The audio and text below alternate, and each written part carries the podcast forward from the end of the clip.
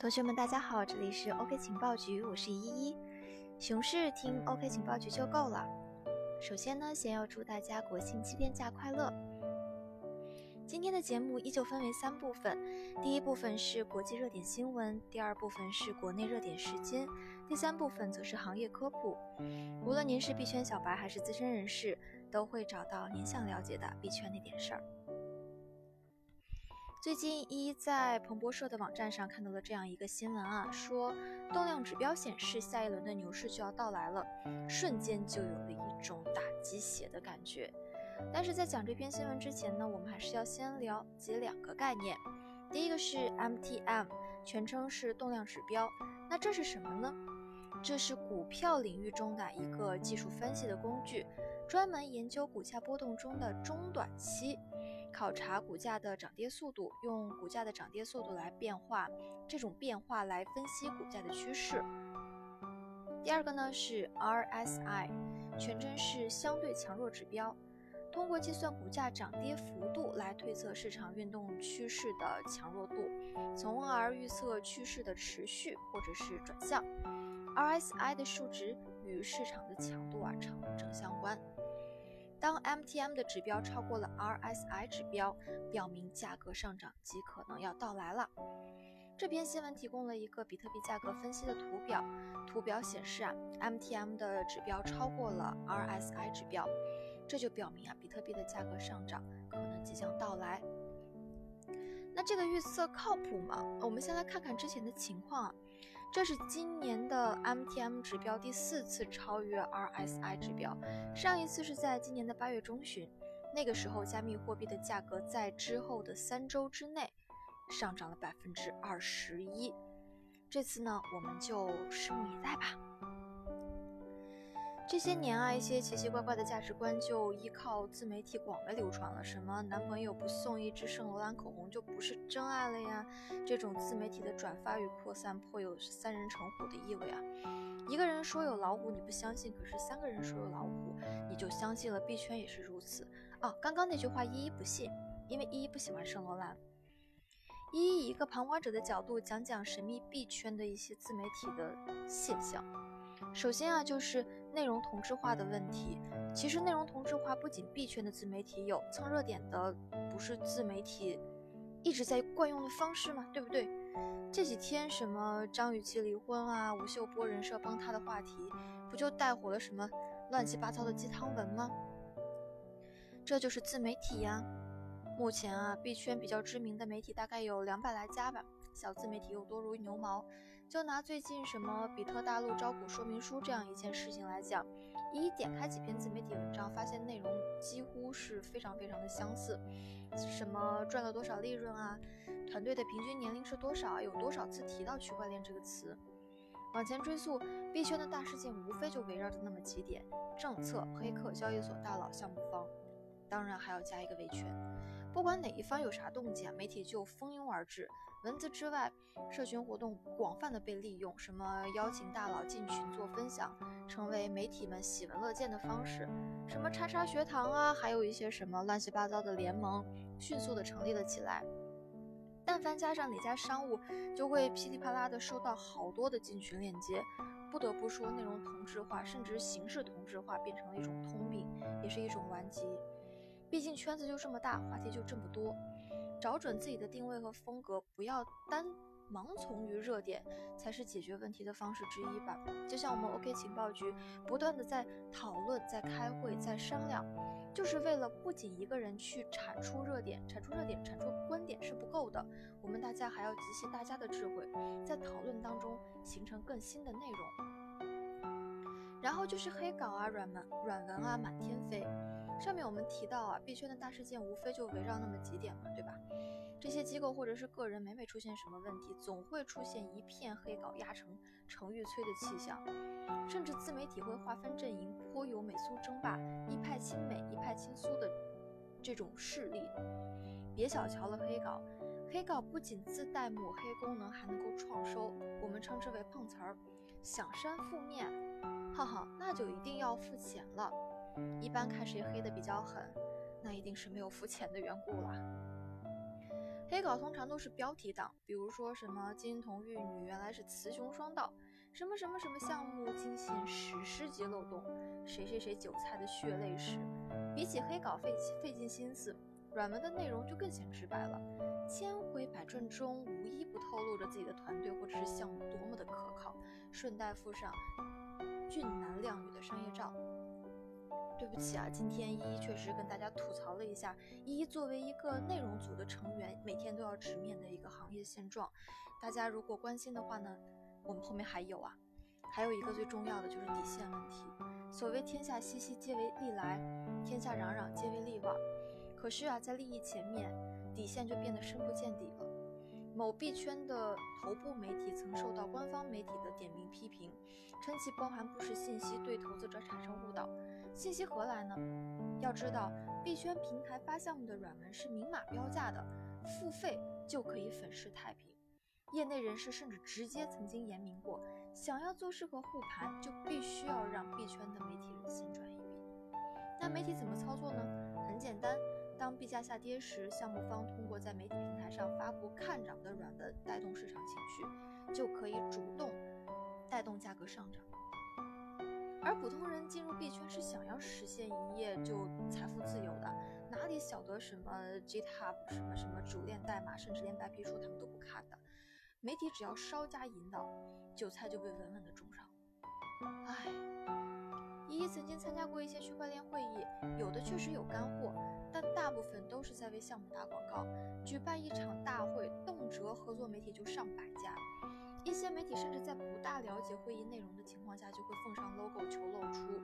主办方求媒体曝光，媒体求一手资源，二者一拍即合。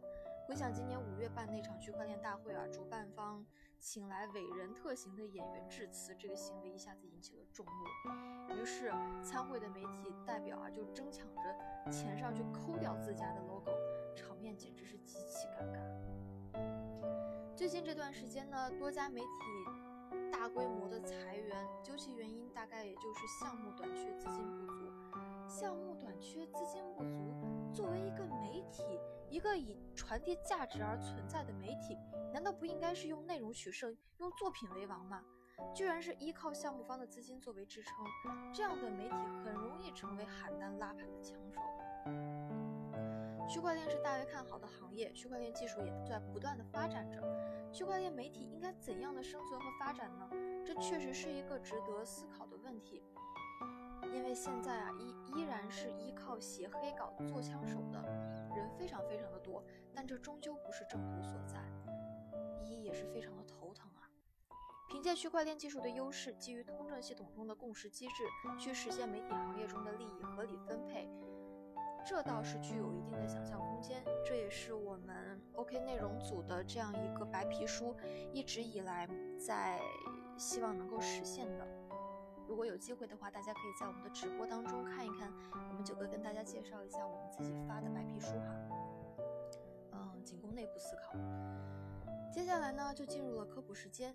在区块链领域，从来不缺少专业的技术词汇，比如说对非对称加密技术、分片技术和 DAG 技术。这么说啊，不懂点技术，连白皮书都看不懂。今天呢，一一为大家介绍一种新的区块链技术 ——DAG 技术。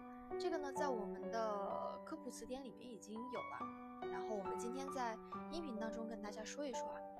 我们都知道，底层的公链是区块链技术落地的基础，只有公链技术的成熟，区块链应用才能够走进千家万户。但是长久以来呢，公链一直处。有存在着处理速度慢、费用高、存在安全隐患等问题。如果没有安全、可靠和高效的公链，整个区块链产业的发展都会受到严重的制约。在这种背景下，DAG 技术就马上产生了，被用于解决公链上的各种问题。DAG 技术是有向无环图，是不同于主流区块链的一种分布式的账本技术。它把同步记账提升为异步记账。被不少人发现可以解决传统区块链的高并发问题，是区块链从容量到速度的一次革新。以 DAG 技术为网络基础，解决了区块链的局限性，这允许区块链以微小的成本进行无限的扩展，支付过程能够很快的就完成。不过呢，目前还只有一小部分的加密货币在使用下一代的 DAG 体系结构。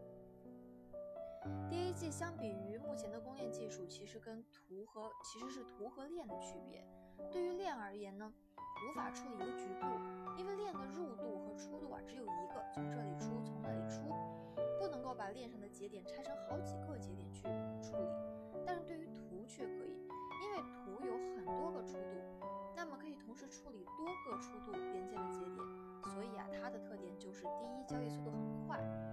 它的这样一个实现局部处理和并行结算的方法，可以使得交易速度大幅的提升。第二个呢，它的拓展性也很强，因为各个节点无需要等待同步其他节点的数据，就可以使记账节点很容易的大幅和延展。因此呢，DAG 技术很很适用于物联网类的项目，比如什么机器微支付啊等等。第三个呢，就是它的作恶难度更大。相比较于链式结构啊，在 DAG 中技术拥有着很多的出度和入度。比如说，你想要修改某一个节点，那么对应的出入度啊，全部都要进行修改，这几乎是不可能的。对于链式网络而言，不是节点处理的能力不强，而是链式结构不能并行，浪费时间啊，是真的是有很长的等待的时间。一个呢是发起交易需要将交易同步到所有的节点，另一个是当有一个节点确认，必须要进行全网，而且还是单向的一个同步。对于 DAG 而言啊，就不存在这样的问题了。钱包发起交易之前，不需要等待自己之前有多少个交易，只需要经历局部校验、全网广播、其他局部校验，相当于啊就是把交易确认给分散化了。每一个节点呢都在做类似于拼图的工作，把自己和别人的确认交易给拼接起来。DAG 技术的项目代表无疑是 DAG 的三驾马车：IOTA、Byteball 和 Nano。作为最新的分布式账本主主力的竞争技术呢，DAG 也开始引发了大量的关注。它是在 IOTA 在2017年的下半年冲入币值排行榜的第四名，这个时候引起了广泛的关注。之后呢，DAG 技术的新项目也不断的进入了人们的视野。DAG 技术的发展与创新，除了三驾马车之外，出现的第一季项目在共识算法、去中心化机制和速度并发上都取得了更新的进展。近期呢，引发大家重点关注的项目主要包括 Hashgraph 和 AI Ground、Another and Minstix 等等。具体介绍呢，请感兴趣的同学自行进行 Google 或者是百度。那这些拼写的文字版哈，大家不要着急。另外，每个使用 DAG 的项目都有一定的区别，比如 IOTA 使用的结构叫做 Tango，Byteball 使用的则是 Witness，也就是见证。随着越来越多的人和项目参与到 DAG 的生态发展中来，DAG 应用可能的可能性也是越来越大。DAG 是面向未来的新一代区块链技术，随着它的普及，开发人员也会逐渐变多。DAG 项目的优势逐渐凸显，其性能优越和扩展性强，对于现在的区块链项目也是一个很大的冲击。从技术角度来看，DAG 带给我们的是一场新的区块链实验。但是凡事有利必有弊，DAG 的速度快，吞吐量高，但是作为一个年轻的数据结构，安全性和一致性还有待更多的认证和认可，应用场景也不像传统的区块链那么广泛。但是 DAG 技术的优势和创新速度已经崭露了头角，越来越多后继的 DAG 的创新项目和 DAPP 也正在源源不断的涌现。今天呢，一一跟大家吐槽了一下现在的行业现状，然后还跟大家普及了一下 DAG 技术，是一个比较轻松的话题。那接下来的七天里呢，一一和 OK 内容组的小伙伴要与大家暂别一下，我们要一起放个假，好不好？那么今天的节目就到这里了。熊市听 ok 情报局就够了。我是依依我们下期再见哦。